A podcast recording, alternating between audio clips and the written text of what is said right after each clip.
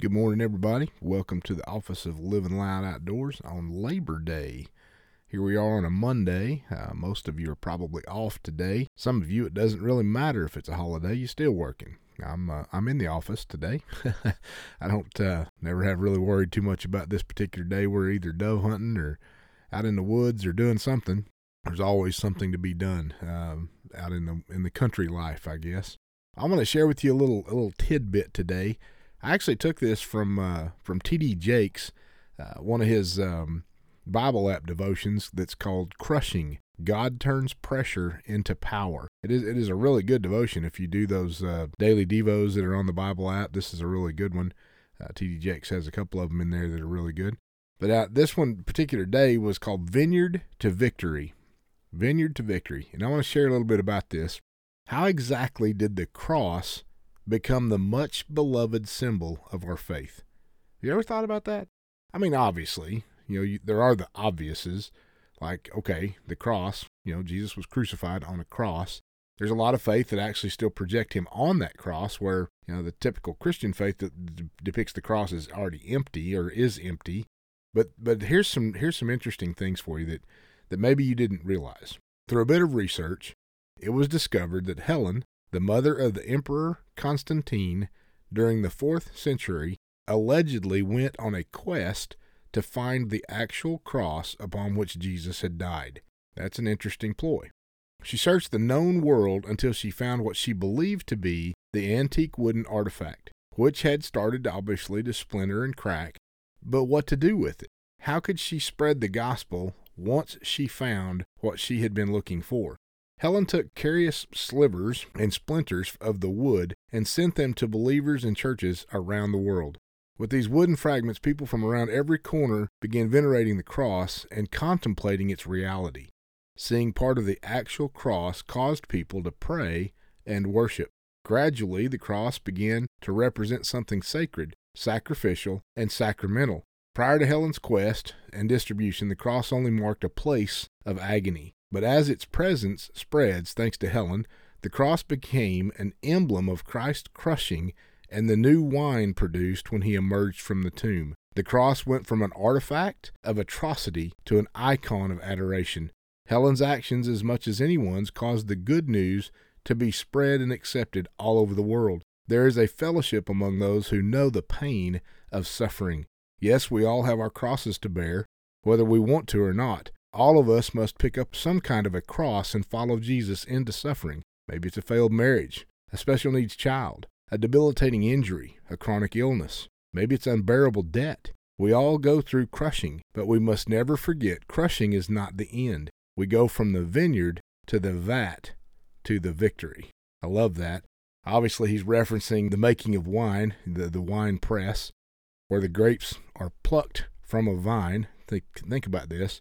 Something living is being plucked away from its source of life. It's being thrown into a vat with others, and then it's crushed. The the, the literally everything in it the the and the, and the, from the crushing the blood if you will of the grape the whatever's left over is actually taken down out of that vat into jars becoming wine eventually.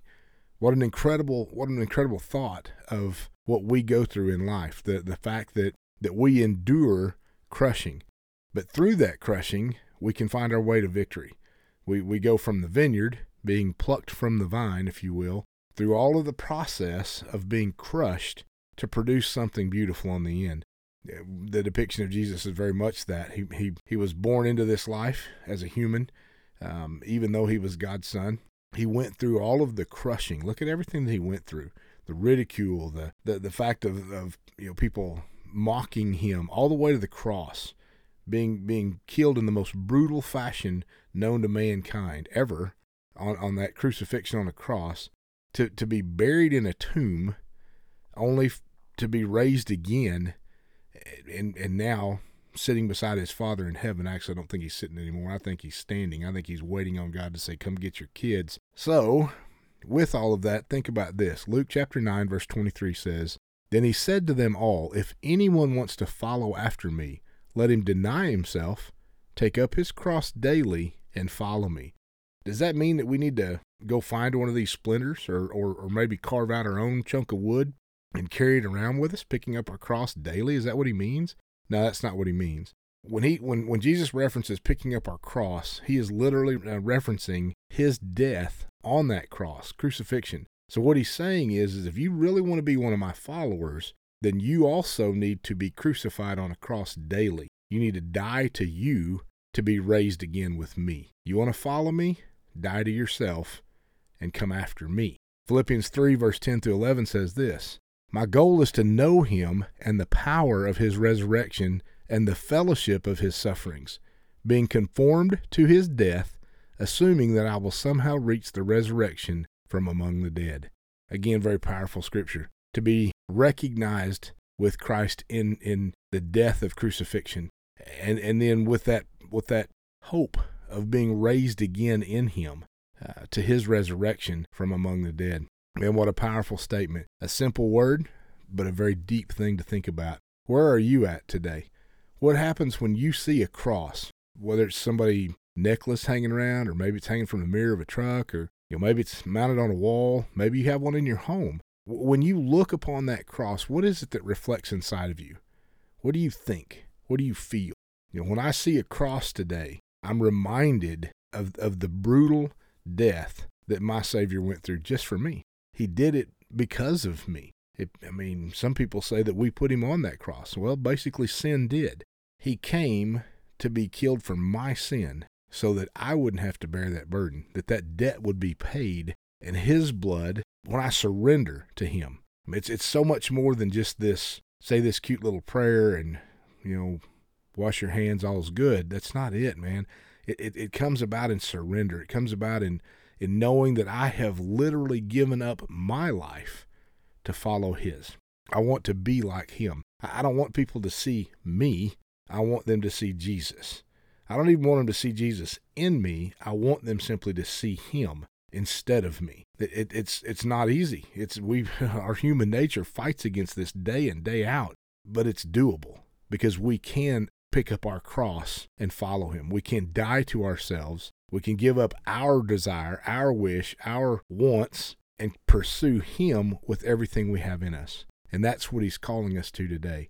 We're in a very difficult time. We're in a time where closeness to the Lord is, is of utmost importance. Because if we're dangling out there on the edge, we are very likely going to be yanked off that fence and we're going to be taking the wrong direction. Set your anchor in Jesus. You've got to get closer to Him. How do we do that? Get in His Word. Change the music you listen to. Start listening to worship. Get get positive things pouring into you, godly things, not not just feel goods, godly things coming into you. Let Him search your heart. Uh, reading a devotion right now called um, "Dangerous Prayers," and and it's literally that. It's saying, "God, search me. God, God, open my heart and look through me. You know, if there's things inside of me that need to go, point them out to me. You know, I, I want I want to be close to Him. I want everything about my life to reflect Jesus Christ. I, I know that the world can't offer me any hope. This this crazy mess we live in today, there is no hope without Jesus. We have to have Him. So I want to encourage you today. When you look at a cross, I want you to reflect on what really happens inside your mind and your heart. What do you see? And what does it do for you? Because Jesus said that we are to pick up our cross daily. You want to be one of my followers, Pick up your cross daily and follow me. Go through crucifixion of you and then come after me. Love you guys. Ron and I love y'all. Thank you so much for your support, your prayers. Um, we we need them.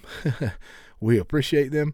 Uh, the financial support has been uh, incredibly as it starts to increase. Man, we're loving this because this is really our goal is is to be in this full time, to be in this microphone every day, to be sharing something with you every day, to be giving the word of God out as often as possible. And we want to be doing more. Um, it's it's difficult to do. We are in what I guess you could say one of those challenges. We're being crushed, if you will. We're having to trust God and rely on some things here. I know that many of you have partnered with us in that, and we and we so appreciate you and and we pray that God will bless you. You know, I say this all the time. The word says that that in the same measure in which you give, it will be given back to you, pressed down, shaken together, and running over, will overflow into your lap. That's what we're asking for. We're asking for all of our listeners to be blessed, for God to pour out on them, for God to change their life, for God to, to move in you in ways that you've never dreamed, and to begin to use you as a vessel to move others. That that's the key ingredient right there. This isn't about just listening. This is about soaking this in and then giving it back out. Man, we pray that over every one of our listeners. Thank you so much for tuning in. God bless you guys. We will be back with you again real soon. I've got some other things I want to share with you. Um, I'll be in by tomorrow for certain, uh, if not any, any if not coming back in again today. So you never know what's going to happen around this place. So stay tuned. Keep an eye on that podcast, and uh, we love you and we thank you, and we will talk to you again real soon.